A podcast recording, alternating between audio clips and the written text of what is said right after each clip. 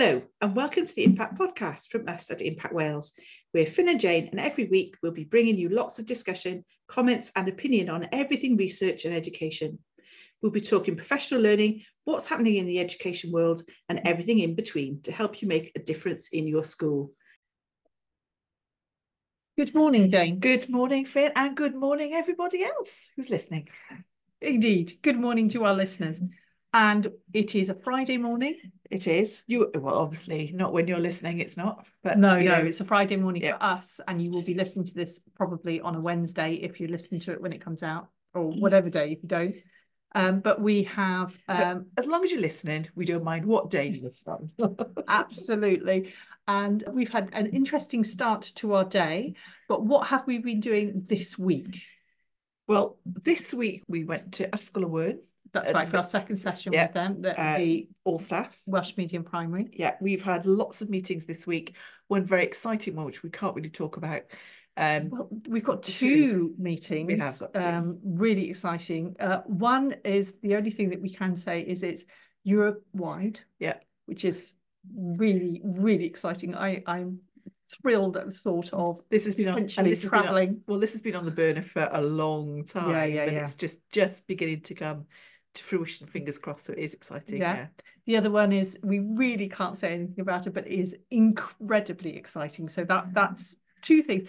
See, the thing is, I think when we talk about what we're doing and we say, oh, we've been in this school and actually going into a school sometimes in a week, that might be just like a really small part of what we do. And there's all this other stuff that goes on that we can't really talk about very much um, because maybe it's not sorted yet or we're still you know in the processes of developing it so that there are other things going on so as soon as we mm-hmm. are able to tell people about that we will but you know the other thing that we should mention are the workshops because we're still preparing for our workshops we've got our mm-hmm. first one coming up on the 25th of January for independent resilient learners which is a really a really big thing for yeah. schools So if you're interested in, in that one, there are still a couple of places left. So Yeah. just drop us a line at inquiries at and we absolutely can send you further details. We've also got, and just to give you the list, I know we do this every time, but it's it's something I noticed the other day. more and more people on X, Twitter, are saying that Edu Twitter is dead, and I think it really is. It's it's very much in its last throes at the moment. It's it's been kind of um it's been ill for a while, but I think you know the Yeah. the diagnosis is ill, it's terminal. Yeah. So um, it's really important that we get that information out there. I mean, we have sent this out to our nearly 5,000 email subscribers, but if you're not on that list and you just listen to the podcast, uh, you might want to know that we've got the second of our workshops, Progression in Curriculum for Wales, which is the 31st of January in Caerphilly. We've also got feedback, giving effective feedback, which is on the 27th of February in Merthyr. We've got Closing the Disadvantage Gap, which is a, a, a slightly updated version of the one we ran last year, which is on March the 7th. And we've got Questioning March the 20th in Merthyr. Sorry, that Closing the Disadvantage Gap, but that was um, scheduled for Swansea, but there's some, we're still deciding whether it's going to go ahead in Swansea Yeah. or not. So if you are Swansea way, Yeah. or further west, yes. let us know, and we can make sure we we get that one uh, confirmed. But just before we go to what we're actually going to talk about today, we have been thinking about Jay, Jay sent me something really quite funny yesterday, but we've been thinking that it's been a really tough three years for us. And it's been a long, nearly nine years now for us in business. And we have through our nine years, we've been we've worked really, really hard. I can think of very many weekends that we've worked through late into the night, early mornings. I can remember doing work on Boxing Day one year. You know, we we've worked really, really hard, but particularly since March of 2020. I remember those first few months, but also at times since then, you know, as as the landscape shifts and changes, Yeah. and you know, when consortia support first became free to schools, that was a massive thing for us because we were then competing with free. It's it's it's always surprised me though that ev- every year you think, okay, that this is how the school year is going to run Mm, and how our work is going to be spread Mm. across the. And I think our first two years when things in education Mm. were quite stable, it was autumn term was was Busy. m- very very busy. Spring two, it would start off busy and then it would tailor out as we got to the end of the school fin- Mm. school financial year. I remember we had one or two years where we had February and March with nothing in the diary Mm. at all, Mm. and it was like And okay, okay, we can't like- pay ourselves this month, so Yeah. that you know that's an issue. And then the summer term would just Yeah. rocket. So Yeah. and we thought, oh well, th- this is the pattern that we're going to have. Yeah. But every year since, it's been so different. You can't predict how the year's going to how the year's going to go, and it and it is that mm-hmm. case of It you know, as a small business. Well, it's it's one of the things about it is it's really mm. exciting. There's always something new happening. We've got a really varied mm. work life, which is great, but also it's very much sort of um, boom and dead quiet. And I think that both of those extremes are really difficult to Yeah, manage yeah, yeah. because you know boom is great, the money's coming in, and you know we're we're working sometimes really really hard trying to do everything in between, but also Mm. the quiet times, and sometimes they are deathly quiet, are also really difficult because you feel like then you should be doing all of the development work and all of the marketing and everything, but it's quite hard to keep yourself motivated to do that. So it's it's not as straightforward. And so we have been working really hard. So just getting back to the, the point of discussing this, we've been working really hard and we have decided that we should have a corporate away day, our first one in nearly Well, we've nine been years. having an away day for Nine years and years. years, and we've never really found the time. I think No. we, at one point we we'd factored in going for a walk somewhere, didn't we? And Never we, did that. Never did that. No. Um, uh, So- so that sounds really exciting, doesn't so- it? Going for a walk somewhere. Well, we've decided that we should Yeah. do some kind of art and craft thing, you know, like Something. Just what a way- sent me, you sent me, I thought was Uh, really what what triggered it is I fa I found something on um stained glass. Yeah. You could go for a day yeah. and do stained glass. I thought you're quite creative, you know. I don't mind having a little dabble with that. We could go mm-hmm. and book ourselves on a stained glass day. And then I and then I found on Facebook quite quite coincidentally that that same day was adult ballet for the Yes, day. that's So I did send that to you and I thought, no, we're not doing that one because anybody knows me, this knows I'm not a ballet dancer. well, I did ballet as a kid, I think as a 54 year old, I'm not Yeah. so keen. Those are the two extremes. I think it was Yeah. it's So- thinking about something that we can do. If anybody's got any Yeah, ideas of yeah. things you have done that have been fun, Yeah. you know, let us know. We'd like to do something unwork related with each other that is something that will allow us to kind of Well, it's a well shed, day, the, isn't it? shed Yeah, the yeah, stress of yeah. What it's like Anyway. working in education in Wales. So there you are. That's our kind of preamble. But what we are talking about today, we have done lots of political podcasts, lots of, you know, how's education in Wales podcasts. So today we're going to go back to basics and we're going to look at Mhm. Sweller's cognitive load theory Mm. because as Dylan Williams said, it's the single most important thing for teachers to know and to understand. And when you start to delve into it, you start to realize that it's not just about how not to give pupils too much at one time. There's so much more to it. So we're going to go through it in detail.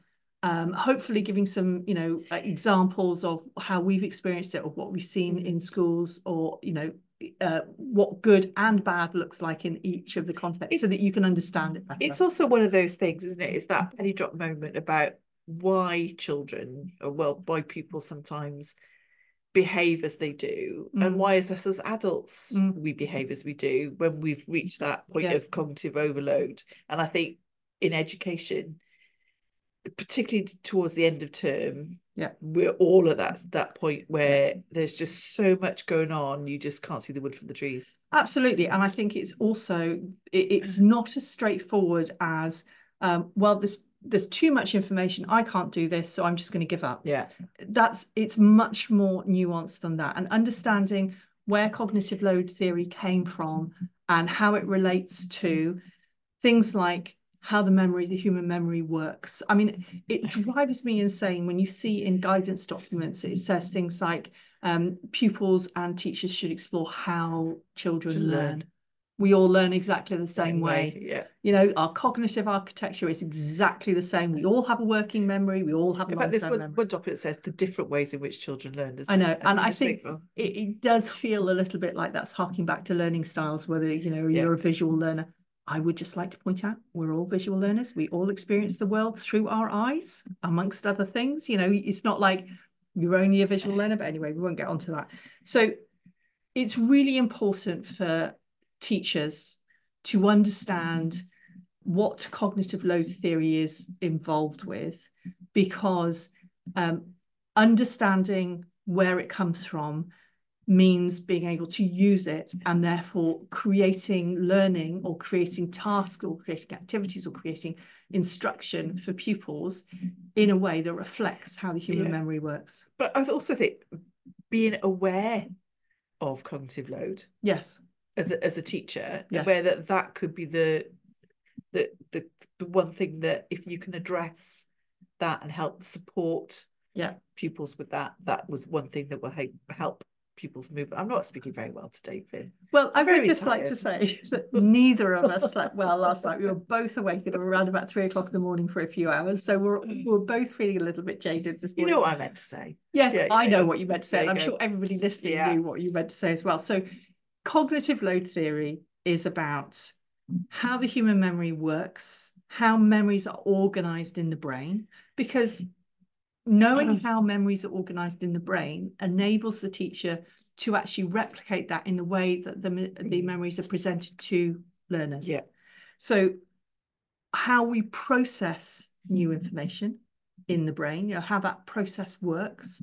Because if we know what the stages are or what the influences are for that, then again, you can design your lessons to reflect that yeah. process. And I think it's important to know the types of cognitive load because there are two main types of cognitive load, and there are things that you can do about them. Um, so all of those things have implications for how teaching should happen. Yeah. We very often ask, don't we, in, in, in our sessions when we're looking at uh, science of learning, you know, asking te- ask, asking delegates and asking teachers, mm. you know, how does learning happen? And very very often the responses we do get are describing the conditions for learning, yeah. not necessarily how or the process of learning in in in people's so brains. The kind of answers we'll get is well, when learners are engaged, yeah. or when they're when they're excited by the learning, or through repetition, yeah. which is true. Um, but yeah, you're right. I think it's really interesting that teachers, and I think I would include myself in that up until only fairly recently, you know, in the last mm. few years, is that um, considering that the the teaching and learning is what teachers do, mm. the the difficulty that teachers find in actually articulating how it happens is something that you know is important yeah. to look at. Yeah. And I think that um, there was something on Twitter not long ago about um, how um, setting out in a picture um, what your learning is helps you remember it better because you have to kind of you have to rework yeah, yeah. it. So and that comes obviously from Craik and Lockhart depth of um, memory processing, but also articulating them. There's quite a lot of research out there. There was some research recently about um, how actually just talking, even if you're not as engaged as maybe another child who is engaged but silent, yeah. talking about it is really important because putting into words your thoughts sort of solidifies yeah. the. But it's organising your thoughts in your head, isn't it, before you speak? Yes. So, and that helps you to process. To organise it in what, the connections. absolutely do. Because this is the thing. I mean, going back to, we did a podcast with Professor Ethan Kross. He was talking about the internal chatter, the thoughts in yeah. your head, and how um, you, your thoughts are processed at the equivalent of not really yeah. but the equivalent of 6000 words per minute yeah and if you think about if you're looking at learning and you're having thoughts about what you are learning and it's happening at that kind of rate unless you do put those thoughts into a they could be quite fleeting and transient and you, they yeah. could get lost and you're not going to actually experience those uh, and lay them down fully as properly encoded retrievable memories can I just say, I did let my inner voice become my outer voice yesterday at the car garage, which was a bit of a mistake. no, no, no. You got your car I did, back quicker. I did. I did get my car back quicker. Just, yeah. just so you just reminded me then. Well, this is it. Is is classroom talk is about turning pupils quite messy, disparate, yeah. you know, transient inner voice become the outer voice so that they can then go back inside and actually lay that yeah, memory yeah. down effectively. So, a short guide to cognitive load theory is that buckle in. yeah, no, it's going to be easy. No. It's not going to be a bumpy ride. So human learning, um, the human learning process is limited by the capacity of the working memory because the working memory is where you do all your thinking Yeah. about your and just to just be clear it's not a place in your brain it's a cognitive yeah. process but we're going to talk about it like that because it just It's makes it a little bit more straightforward. So the the the limitations of the working memory are really important because of course the working memory is how you process any new information. So the the working memory is how we understand and in quote unquote learn all new information. So the fact that it is limited is really really important because i don't think sometimes we take that on board. I mean i can remember standing in classroom with 30 pupils and you'd be saying right this is what we're going to do today. And then you'd also be saying and i need you to open your books and this is the page number and you know sit down get your bag on the floor you know Yeah. all of those things. And you try and make your instructions really clear but when you're thinking about how you're sharing the information about what you need to do i can remember one lesson in particular i was doing um, speeches and i realized after having set them off on writing their own speeches that they actually needed another opportunity to hear Yeah. a speech and how it Yeah, worked. yeah. But they also sometimes need that visual reminder of what the instructions are. So Yeah. showing them on the board what the instructions are Yeah, and telling them what the instructions are sometimes is, is useful, isn't it? Because you know, we this idea of giving them small things to do yeah, at a time, one thing at a time, is much more effective than get them to do like five or six things. Yeah. but Because also there process. are there are situations where you can't limit it to just three or four. You Yeah. actually have to give them more than Yeah. that. And this is something that um, pupils who have executive functioning problems Yeah. have, you know, uh, pupils with behavioural difficulties or challenges, is that um, you know writing a list or having a visual Yeah. checklist is a really Good useful do it, yeah. reminder. And you know, I always used to write instructions on the board um, Yeah. as well as you done number it. one? Okay, now do number two. Absolutely. And I Mm. think that, you know, in our own lives, when you're going down the shop, you don't just say to yourself, I've got 10 things, I'll have to remember them. You are the most prolific list writer that I've ever met. You write you write lists for everything. well, you know, it's like my brain is only small, so I might as well have another one on the side. yeah, okay. I, mean, I love lists You because love you get lists, to check them off Yeah, and they're yeah, really, yeah. you know, satisfying. But yeah, I mean, I think it's, I think a good list or even a rubbish list, you know, is really important because it just increases the capacity of your working memory. So why not? Because how many times have you been in the shop? I've got yeah. five things to get, and I can't remember Yeah. which ones that what they know- are. do you and, know, I and I'll even- walk. I'll be in the car on the way back, and I go, "Oh, I meant to get that." Yeah, and yes, absolutely. Yeah. You'll go into the shop for one thing, Yeah, and you'll think, "Oh, well, I need that as well." And and you you end up buying five. the five, but Not not the one one, thing yeah. that you went in for. So yeah, and I, I think that just shows how limited the working memory actually is. Now, I, I did some research on this specifically for this podcast to find out because we often talk about um, it being around about five up to nine out items, but ca- it can be as few as three or four items, depending on, you know, whether the items are familiar Yeah, or not. yeah. You know, what's going on for you, Mm. whether you're cold, you're hungry, you're stressed. You know, we all know those days when we've got lots on our mind. You know, when you're worried about your son's car might break down, Yeah. or you know that uh, whether your business partner's going to come into the office that day. Or, But that makes sense, doesn't it? If if you're talking about if you do working memory with something that you have met before and, it, and it's fairly familiar, Hmm. that there is that capacity to hold more things and do more things Yes. with working memory. But if you, for example, you've you're given five Chinese characters yes, that that's I've much- never really work with, you know, Yeah. oh, that's much much more Yeah. difficult. Of course, if you're familiar with them, then we'll start thinking about the fact that you're actually getting your long term Yeah. memory involved in the Yeah. process. But those items, this really surprised me because my expectation was that you could hold those new items. And when we say items, we might mean a word or a equation or a, I don't know, a, a particular process or, you know, they, they can be very, very small or a gesture or, you know, it's items yeah, can be really, it's really a very small loose things. definition yeah. of item, isn't it? But my expectation wasn't that they can be held for up to 30 seconds in the in the short in the working memory often called the short-term memory Yeah. as well but in fact it's only two to three seconds unless you do something with them unless you write them down on a piece of paper Yeah, yeah, yeah. Or you keep on repeating them to yourself or you find some kind of mnemonic to put it- them into It's or... it's as we go through through technology, Mm. we've got more and more websites where you or, or passwords where you get the little four or six digit code Mm. sent to you on the phone. Mm. How many times do you have to go back do you have to go it? back and look, at it, or Yeah. it pops up on your screen and it's there when you put it in? Yeah. But I, you know, you can't remember. You look at it and then Yeah. you think, oh, you know, what number was that? but yes And that's and only within a couple of seconds. Absolutely, but you know, if it is really two to three seconds, we are teaching we are teaching classes full of goldfish. Yeah. You know, is it's I think it's quite mind blowing, no pun intended, to to realize how limited the working memory Yeah. really is. That the expectations that you can say to a pupil, I'm going to read you a passage and I expect you to remember everything about that passage, even though you've never met it before, and then do something with Yeah. it.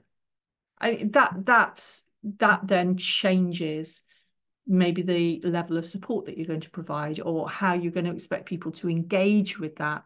Well, it so has not it has to change your anymore. pedagogy, doesn't it? Absolutely. So when we think about um, the cognitive processes, there are two. So we've got the working memory, Mm-hmm. so and we've also got the long-term memory. That now the long-term memory is completely unlimited. Mm-hmm. Research hasn't found any limitations to it yet. So we've got you know infinite number of items, and it hopefully will last a lifetime unless you have a brain injury or, or dementia or something like that. So ideally, we don't want pupils accessing unfamiliar information. We want the long-term memory involved. Yeah. So we want to access what they already know about something, so they've they've got some Well, way of getting at it. It's to increase the time that they can actually hold it. hold it in their working memory, isn't it? Absolutely, because of course, this then now dips into another um, research theory, which is schema theory, which is that essentially all learning is connected. Mm.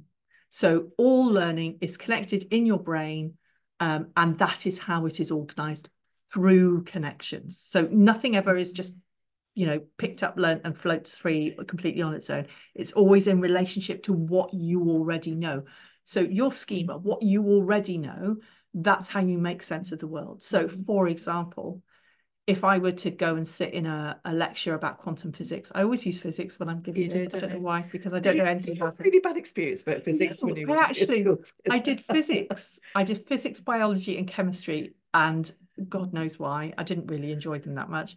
But um, it was in that era where girls were pushed to do sciences if if they could. And I did physics and I had a brilliant physics teacher, Angus Gregson. He was absolutely amazing. And I understood physics, and I don't know how I did that. Um, but if I was to go and sit in a quantum physics lecture, I wouldn't have the first clue what would be going on because I wouldn't have anything to connect it with. yeah. It would have to start at a very, very low level so that I could say, well, I know this about it. You know, I know Schrodinger's cat. Yeah. Um, but you would have to you would have to find something in my memory Well, to connect it you've with got to- for it to make You've sense got to to me. start with where, what you know, isn't it? Absolutely. And this is the point of schema theory that we take Mm. on new information by making sense of it with the information we Already, yeah. have. So you can't explain a new word to a pupil. You can't explain what a commotion is Yeah. By using other words they don't know. You have to explain what commotion is by using words they already make the know. link. Absolutely. It makes sense. You know, so just just to give another example, if I'm driving to a new place and I think about the route and I think about where I'm going, it has to start with the places that I already know. Yeah. So I might think, oh, I'm going to a new industrial estate, so I'll go to that roundabout and I'll take the third exit rather than the second Yeah. one, and then I'll, Yeah. you know, take the second Well, left. or I know how to get to this point. Yes, From there, then that's the new bit of learning, isn't it? absolutely. But or you might make connections through analogies. So it's mm. it's not that you actually mm. know anything about that particular subject, but it, it's you know something that is related or could be related that that has some kind of connection. For example, going back to lists, you know, creating an action plan is a little bit like making a list. Yeah. But for each item on the list, you actually say how you're going to Yeah, do the it. steps.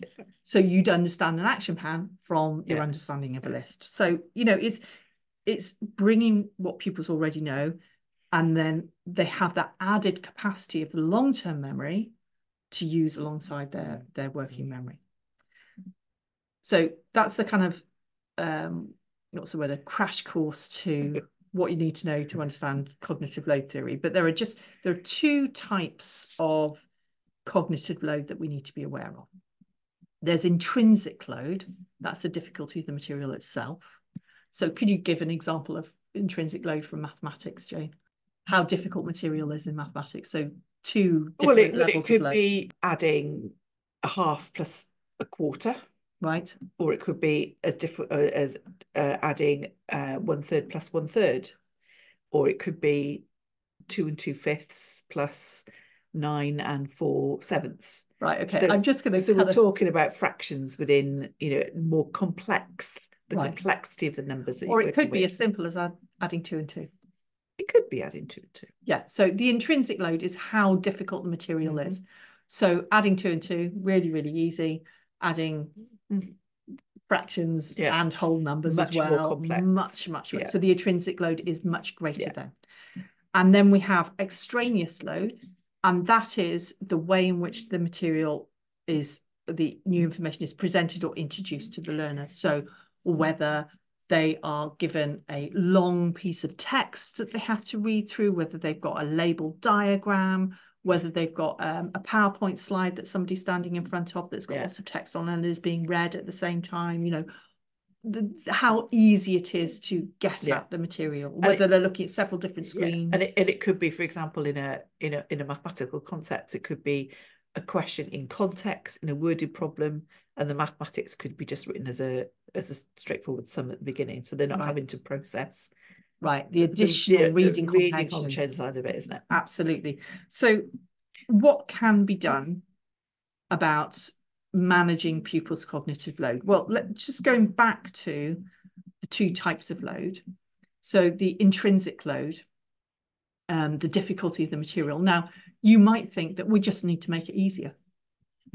So, we just but we don't just- want that, do we? Why don't we want don't. that though? Well, we don't. We want we want learning to be challenging, don't we? We want Yeah. there is to be that element of challenge within learning. Otherwise, if learning is easy all the time, Yeah. then pupils are not going to. But there's probably there probably is a moment where making learning really easy does have value, Well, there, there is. If we're talking about developing resilience and confidence with pupils, right? we do need to help pupils to to experience that element of success Right. as part of the it. pleasure of success.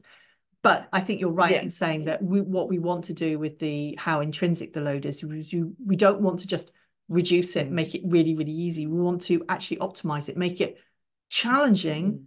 but not so hard that They can't pupils do it, give yeah. up. Yeah. So it's that getting that right, and that's difficult. It is really difficult, isn't it?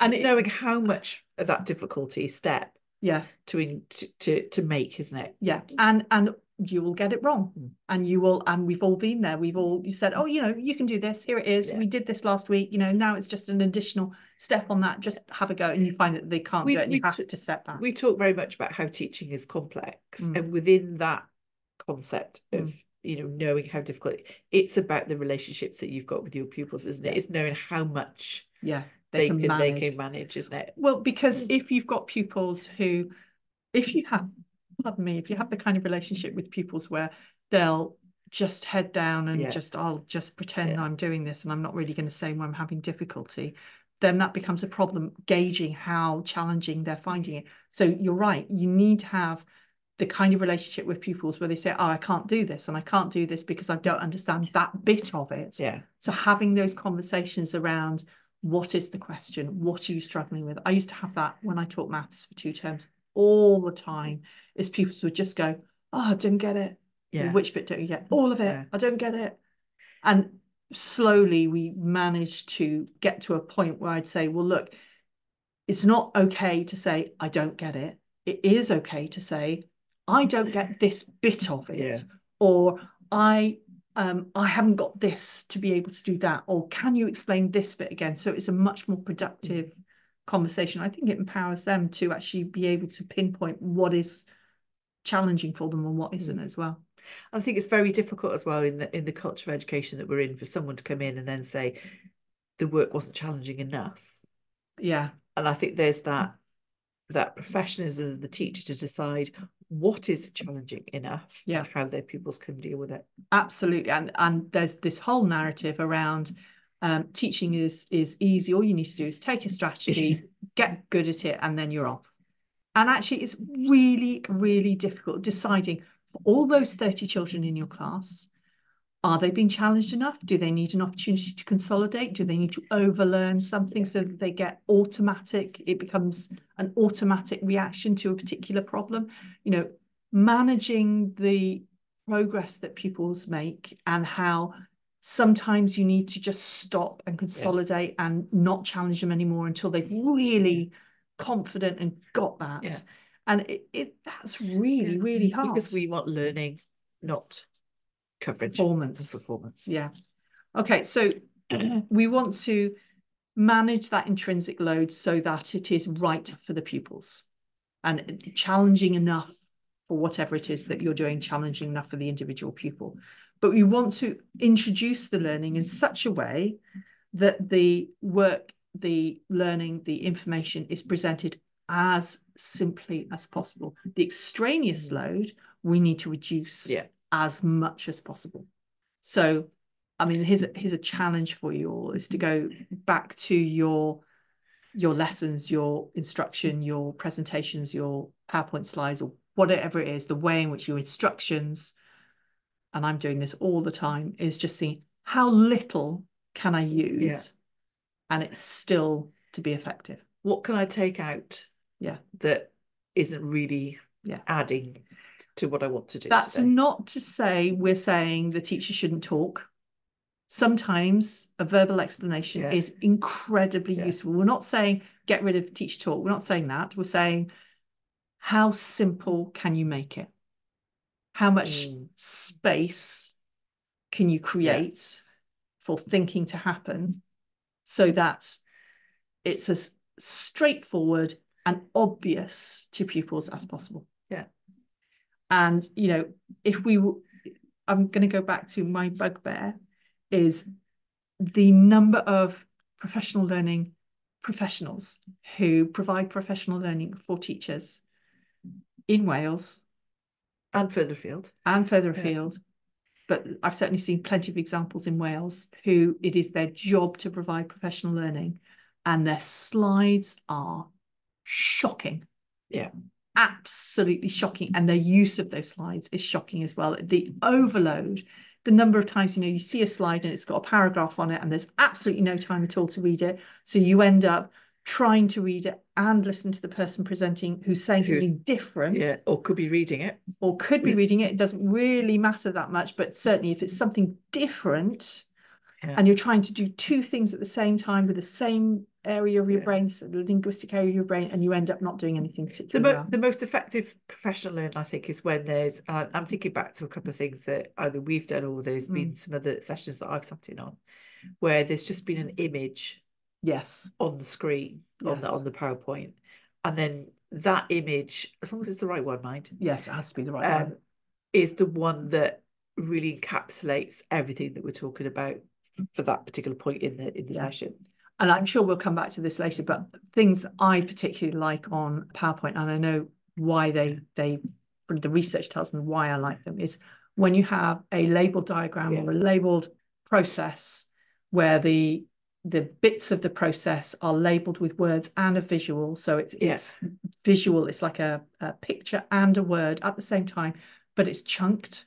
So the animation allows you to just see a little bit at a time yeah, to make yeah, sense of it and then to see how it fits as a as a whole so it's like so there's an order in there as well yeah there? And, so... and that actually and we'll go into this in a little bit more detail that actually ticks several different elements of the works of the cognitive load theory so sometimes less is more and yeah. I think that and I think that's that's the mantra we should always have yes you know can we say this with less words or with less yeah on the screen. One of the things that you can experiment with as well is that how far do you could you break things down and how effective is that? I mean, you know, ask your pupils and say, well, look, I'm trying this out.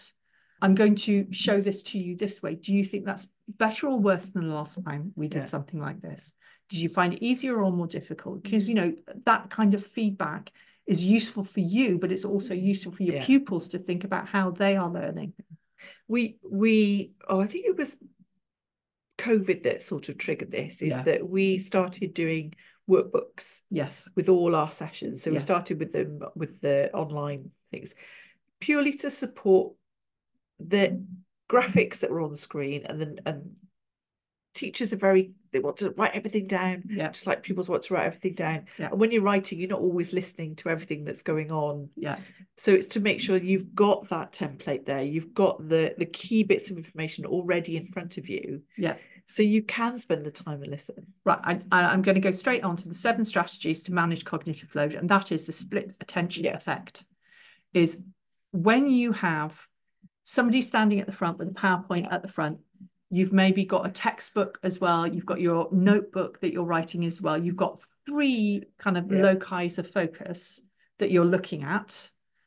And that's called the split attention effect. You want everything that's essential in the same place yeah. at the same time, which is why our, our digital workbooks are written the way they are, in that they take the presentation and they take the essential bits in the presentation yeah. onto the workbook whilst they we are talking about it and there's a space to write yeah. right next to it so everything you're hearing it and you're seeing it all at the same time and it's yeah. in the same place and that reduces cognitive load because you're not then constantly switching between three different places in the classroom and i mm. think when we're asking pupils you know maybe we've got a information sheet and we've got their exercise book and this is where things like workbooks and yeah. booklets and worksheets actually come into their own if the information and the task are actually yeah. together in the same place. You're not then it's, switching it's the balancing the because workbooks do take a lot of time and effort to make sure you get them right. But what if you do get them right? Yeah.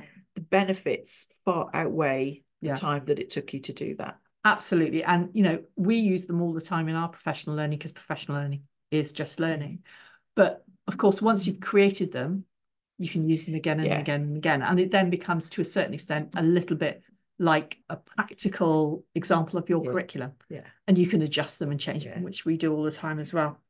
So the other thing that, just before we go on to the other six strategies to manage cognitive load, is that we can reduce the extraneous load, make so things as simple yeah. as possible so when you're presenting them. So, you can also optimize the intrinsic load but you also need to increase memory capacity. So you want to be using something alongside your working memory. You don't want everything to be unfamiliar and new. You want some of it to be things pupils already know. So that increases the memory capacity available for pupils to use when they're learning. Which brings us on to the first of the strategies, which is the is called, and it's not terribly memorable, Element interactivity effect, or in layman's terms, start from what pupils know. And, and again, it goes that goes back to knowing what knowing your pupils, and yes. it's always hard at the start of term when you've picked a new class up. Yes, because it always takes a little bit of time just to gauge what what do they really know, what unless it's a class you're taken through. But it is about identifying and beginning to start with. Okay, this is what we did. Yeah, this is where you are. Okay, how can we take that on Absolutely. It's always going to be connected. Absolutely. And when we uh, meet a new school and we're working with staff from the new school, that's always what we do. It, it sounds like we just want to hear their concerns and their worries and and and yeah. But actually, we are both doing that and asking questions like, you know, what are your concerns about curriculum for Wales? Because yeah. that gives us an idea of what do you already know about curriculum for Wales? What do yeah. we not need to go through? What what you know, what do we need to maybe address? What do we need to add to what you already it, know? It's, it's, a bit of formative Well, it's like with us School of Word, wasn't it? Because we were focusing in on science of learning and pedagogy. And pedagogy.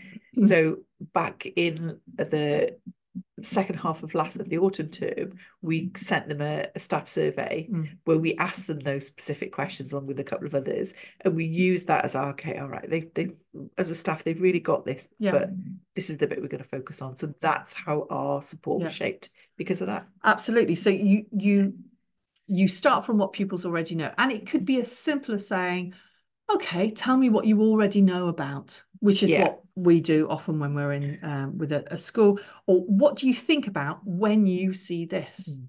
You know, what do you connect this with? Because obviously the connections that every individual has are individual yeah, to that person yeah. you know you might say well you're doing the beach and you know what you want them to think about are you know the topography of a beach and tides and um, weather and all those kinds of things. And you know one child says oh the beach is where you get bitten by a dog. And that's absolutely fine but it's unless you know that that's what yeah. their connection is you can't build on it. it's about using formative assessment right yeah. at the start of the teaching and learning cycle isn't it? Absolutely. Absolutely. So revising related content through retrieval practice maybe so knowing if you're going to be teaching pupils about evolution that you also need to be thinking about uh, you know the oh i'm not very good at uh, biology now i'm thinking about the different predator groups and how they you know they fit together you might need to do that before you do yeah. evolution so yeah. understanding well this is my topic but what foundational information underpins that mm. So maybe i need to do some retrieval practice yeah. of that first and we know that if your foundational information isn't as secure as it needs to be then, then you need to do some work. you need to start absolutely so there are there are ways also when you're thinking about the way in which you present material or present new information, building that information up. Because if we know that um, what you know determines what you learn, so starting from what pupils already yeah. know, if you're introducing a really quite a complex concept, so say for example, I wanted to teach pupils in year nine a Shakespeare play, a whole Shakespeare play. And it's very brave of you. Well, I have done it. I've done it. Yeah, I've done it in year yeah, nine. Yeah, and it's, yeah, you know, challenging texts are really important but yeah. you know you might think well you should do it like a book and you should just read it from start to finish actually i wouldn't i would start from getting them understanding the basic concepts of the plot mm. you know getting them to understand how the characters interact with each other you know the tragedy the jealousy all of the human emotions because then when we look at some maybe some excerpts from individual scenes then they understand the language that relates and why how that language works between the characters so that's an example of whole to part yeah. where you give the whole concept first and then you start to break down the detail in the little blocks yeah. but you could do it the other way around couldn't you good I mean, I'm, I'm thinking of a, of a mathematics example. When we, we talked about this yesterday, and I was thinking about, well, if we're talking about breaking things down, mathematics is always building on yeah. one concept and taking that a little bit further, a little bit further. So think of linear equations, for example. If I wanted pupils to be solving, uh, and I think equations are one of those things that pupils tended to find really difficult. Mm. If I wanted to solve something where I've got maybe a two or three step equation, then I would break it right back down to straightforward equations. So if I wanted to solve something like 2x plus um, 2x plus 7 equals 9, for example, then I would break it down and I would start off with equations that in, involve one step, step. So maybe 5x equals 10. How do we solve that? What right. does that mean? And then I'd maybe do, well, x plus 2 equals 11. How do I solve that? And then you mm-hmm. start to pull those parts together into a two step, which is really just a combination of those two easier steps that's made into the the the, the, the harder one. Yeah. And then you develop that in into where you've got x's on both sides. So you wouldn't go straight into the harder equation. You would build it up step by step. Absolutely. see how those equations build so it, it's still both of those processes are still starting from what pupils already know. know yeah. to build to something yeah. else. Connecting the, the knowledge to make to develop that into a harder concept. Absolutely. So the the whole mm-hmm. plot leading yeah. down to the detail of yeah. the individual scenes and the, the language, and then the individual parts of the bigger or yeah. multi-step equation mm-hmm. from the single step equation. So, you know, this is what we mean about cognitive load theory is it kind of it underpins everything that you do in the classroom. So understanding the different elements of it and how it works and what it means you know how learning happens in the brain does make a mm-hmm. difference to how you organize and structure your work. And this is something that we we find all of the time though is that when we're talking about these kinds of concepts and these kinds of approaches with teachers, is that they'll say, "Oh, that's why I do things Yeah. that that way," and you know, that's why I I have that task at that point in the lesson. And it sometimes you intuitively know it's the right Yeah. thing to do, but actually understanding why means you can make a conscious choice to choose to Yeah. do it that way. And I think it comes with experience, isn't it? Knowing what example that you can put into this bit to bridge that gap with the connection. Yes, absolutely. Okay. So that's we've we've done two of the seven strategies. Another strategy to manage cognitive load uh, is the worked example effect, which is a much more straight, straightforward way Yeah. of calling it. So this is a problem that's already been solved for the pupils. So this is start Yeah. to finish. All of the steps are there, available. They the pupil can see all Yeah. of the the processes It's and all of the just the answers. answer, it's the steps in between. No.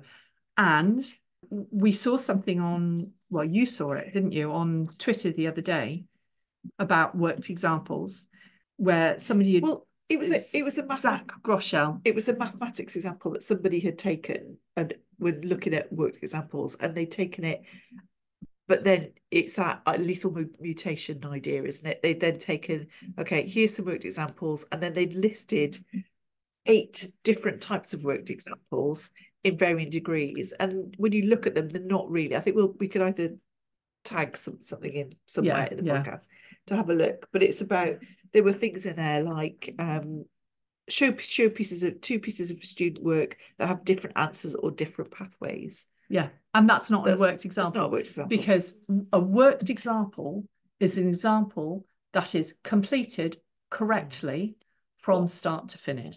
Now, there are other examples like, can I can I just go back to that Yeah. though? That is a really effective yes, teaching strategy. teaching strategy, but I, I wouldn't call it a worked example. Well, this is what I was going to say Yeah. is that um, worked examples um, is part of the expertise reversal effect, which we're going to get onto later, which is a worked example is one stage in the expertise reversal effect. The expertise reversal effect is uh, removing scaffolding as pupils get more proficient or gradually increasing opportunities for independence as proficiency improves. Yeah. So what we mean by that is that in the first stages where pupils know very, very little about a, a particular process or subject or skill, is saying, right, in order to do this thing that I'm going to teach you, you need to do this, this, and this in this order, and here are all the details. So explicit hmm. instruction.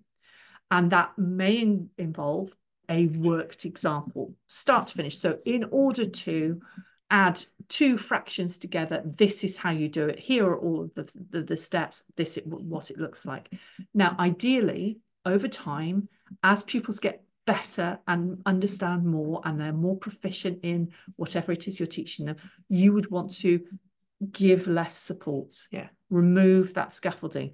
You'd start with a worked example, but you might actually, once they get used to doing it, you might say, well, look, here's an answer, but it's got this stage missing. Mm.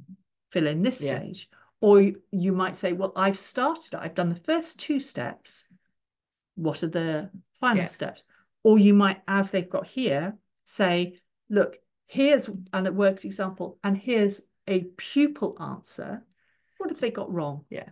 So that this is more for much further along the along the line Yeah. about developing reasoning and having those discussions and and thinking about what's good, what's not so good, what has gone wrong. Well, they're effectively they are comparing, say, a student answer Yeah. which isn't accurate or doesn't have the correct answer or isn't as good as the best Yeah. example of it, with that Yeah, standardized worked example of this is what you should be doing. yeah. But they have to have that first. They have to have that thing to compare Yeah. with first. I mean it, it's about not labeling them as worked examples.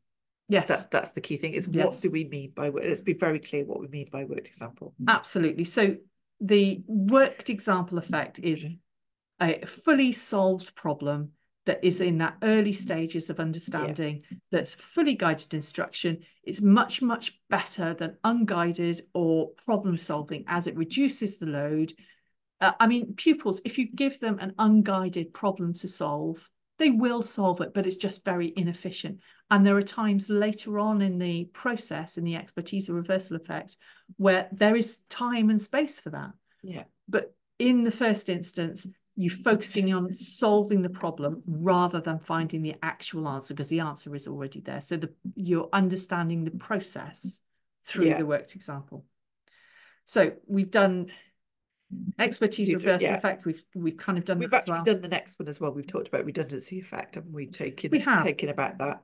taking away Inessential inessential uh, material. So getting rid of extra text on slides, deciding what is essential and what isn't. That that in itself is a task for the teacher to think about beforehand. You know, um, what can they cope with? What is a little bit too much? Because I mean that relates back to the curriculum hinterland. Yeah. And you know that core content that's absolutely essential that they have to have and then the stuff around the edges that is a good example of Yeah. it that you might illustrate something Yeah. That's an extension of that that you might want to give them information about but sometimes you might want to leave Yeah. that bit out because it's a bit much Yeah. Because we know there is too much. yeah well we did We- that we've got to go back. um, when we were in a school of Wern, didn't we We we, did, had probably did. about 10 too many slides and we were deciding in a break which of those slides Yeah. would need to go there's too much Yeah. As long as what we took out didn't break the connection Yeah. between what we were going to look at. Absolutely. So we've done the split attention effect as well. The modality effect. Again, not the easiest of um, titles, but this is simplifying complex information by presenting it both in language and visually. So that language can either be written text, it can be verbal text, Yeah. uh, but having it both uh, being processed by the visual area in your brain and the linguistic area in the brain gives you two sets of uh, connections, Mm. which both you've got two sets, but they also interact with each other as well. Yeah. So they are, it's better connected than if you were to Mm. just describe it to someone. And, I think having a diagram of some description or a a way a, a layout of how things are connected, like flow charts, a, a, a Mm. great example how to do that, or Mm. diagram with you know arrows to certain points gives you that immediate one snap Yes. shot look at what's going on. Well, this is the point, isn't it? Because um, people, human beings actually process visuals um, synchronously. That means all in one go. You see a picture all at all at the same time, whereas you process language sequentially. Yeah. So you have to wait until the end of the sentence in order to make sense of the we, whole sentence. We had a really nice activity in one of our workshops pre-COVID. I can't remember why we did it. It might have been reading comprehension. It was a reading comprehension session we did. And if you remember, we had a, a picture of a of an eggshell. right.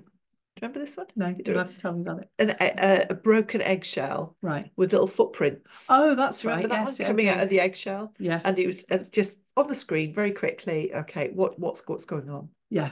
And the answers we would get from that Yeah. Well, would it really explain- detailed. But if you'd put a paragraph on there explaining the same thing yeah. for two, three seconds and then taken it off, nobody would have known what was going on. No, no. And I think that's it, is that, you know, uh, a picture um, speaks a thousand Thousand words. It, Yeah. It's so much more immediate, Yeah. but that both have value. Mm.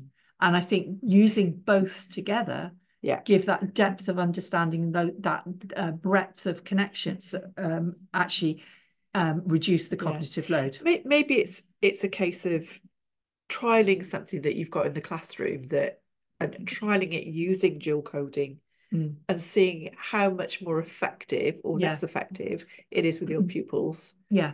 than I- they would have been before. And I just want to mention a uh, lethal mutation that was kind of prevalent uh, Yeah. maybe two or three years ago, where people kind of really hooked on to this dual coding thing, Yeah. and that everyone everything needed to have a picture that went with it, and then you get uh, PowerPoint slides where there was an icon for every piece of text. Yeah, yeah, But that icon sometimes was um, a quite a tenuous yeah, link yeah. and it didn't actually encapsulate what you were talking about and i think that's when it's not effective Yeah. because if it if it requires someone to look at that icon and go "Hmm, how does that really Yeah, link with it yeah.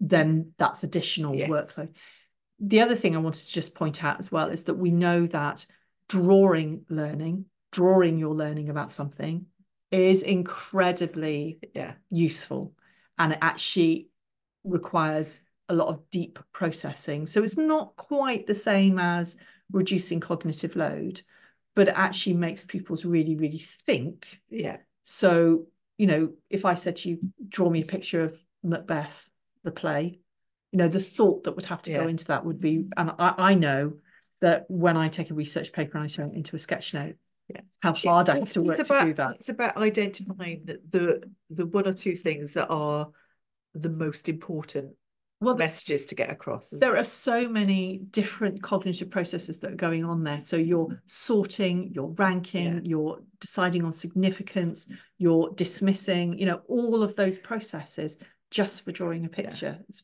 a Yeah. lot of Well, hard that- thinking. that's one of the things I think with particularly with your sketch notes. I don't think people realise how much work actually it's like that iceberg picture, isn't it? Yeah. It's it's the amount of work that goes on prior and underneath yeah. that sketch note.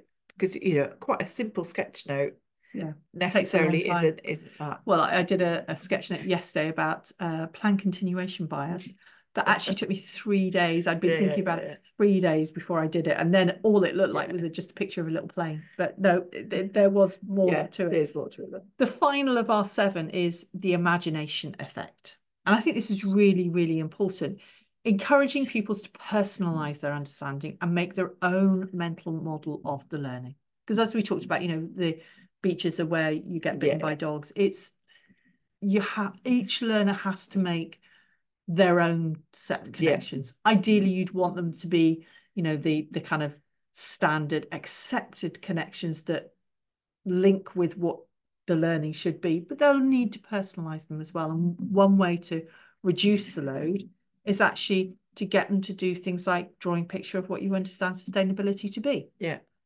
or create a flowchart of this process or tell me a time when you experienced this Mm.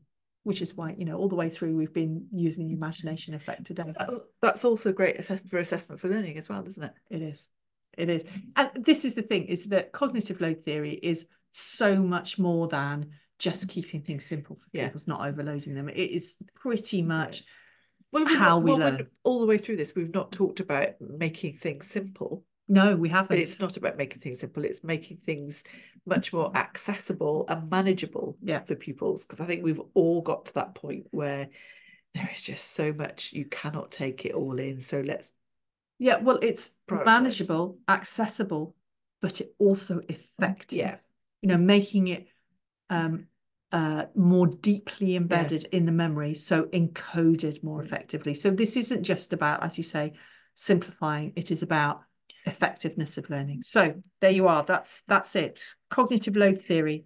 Everything you ever needed to know. right. Okay, Fin. So what is coming up for us next over the next week or so?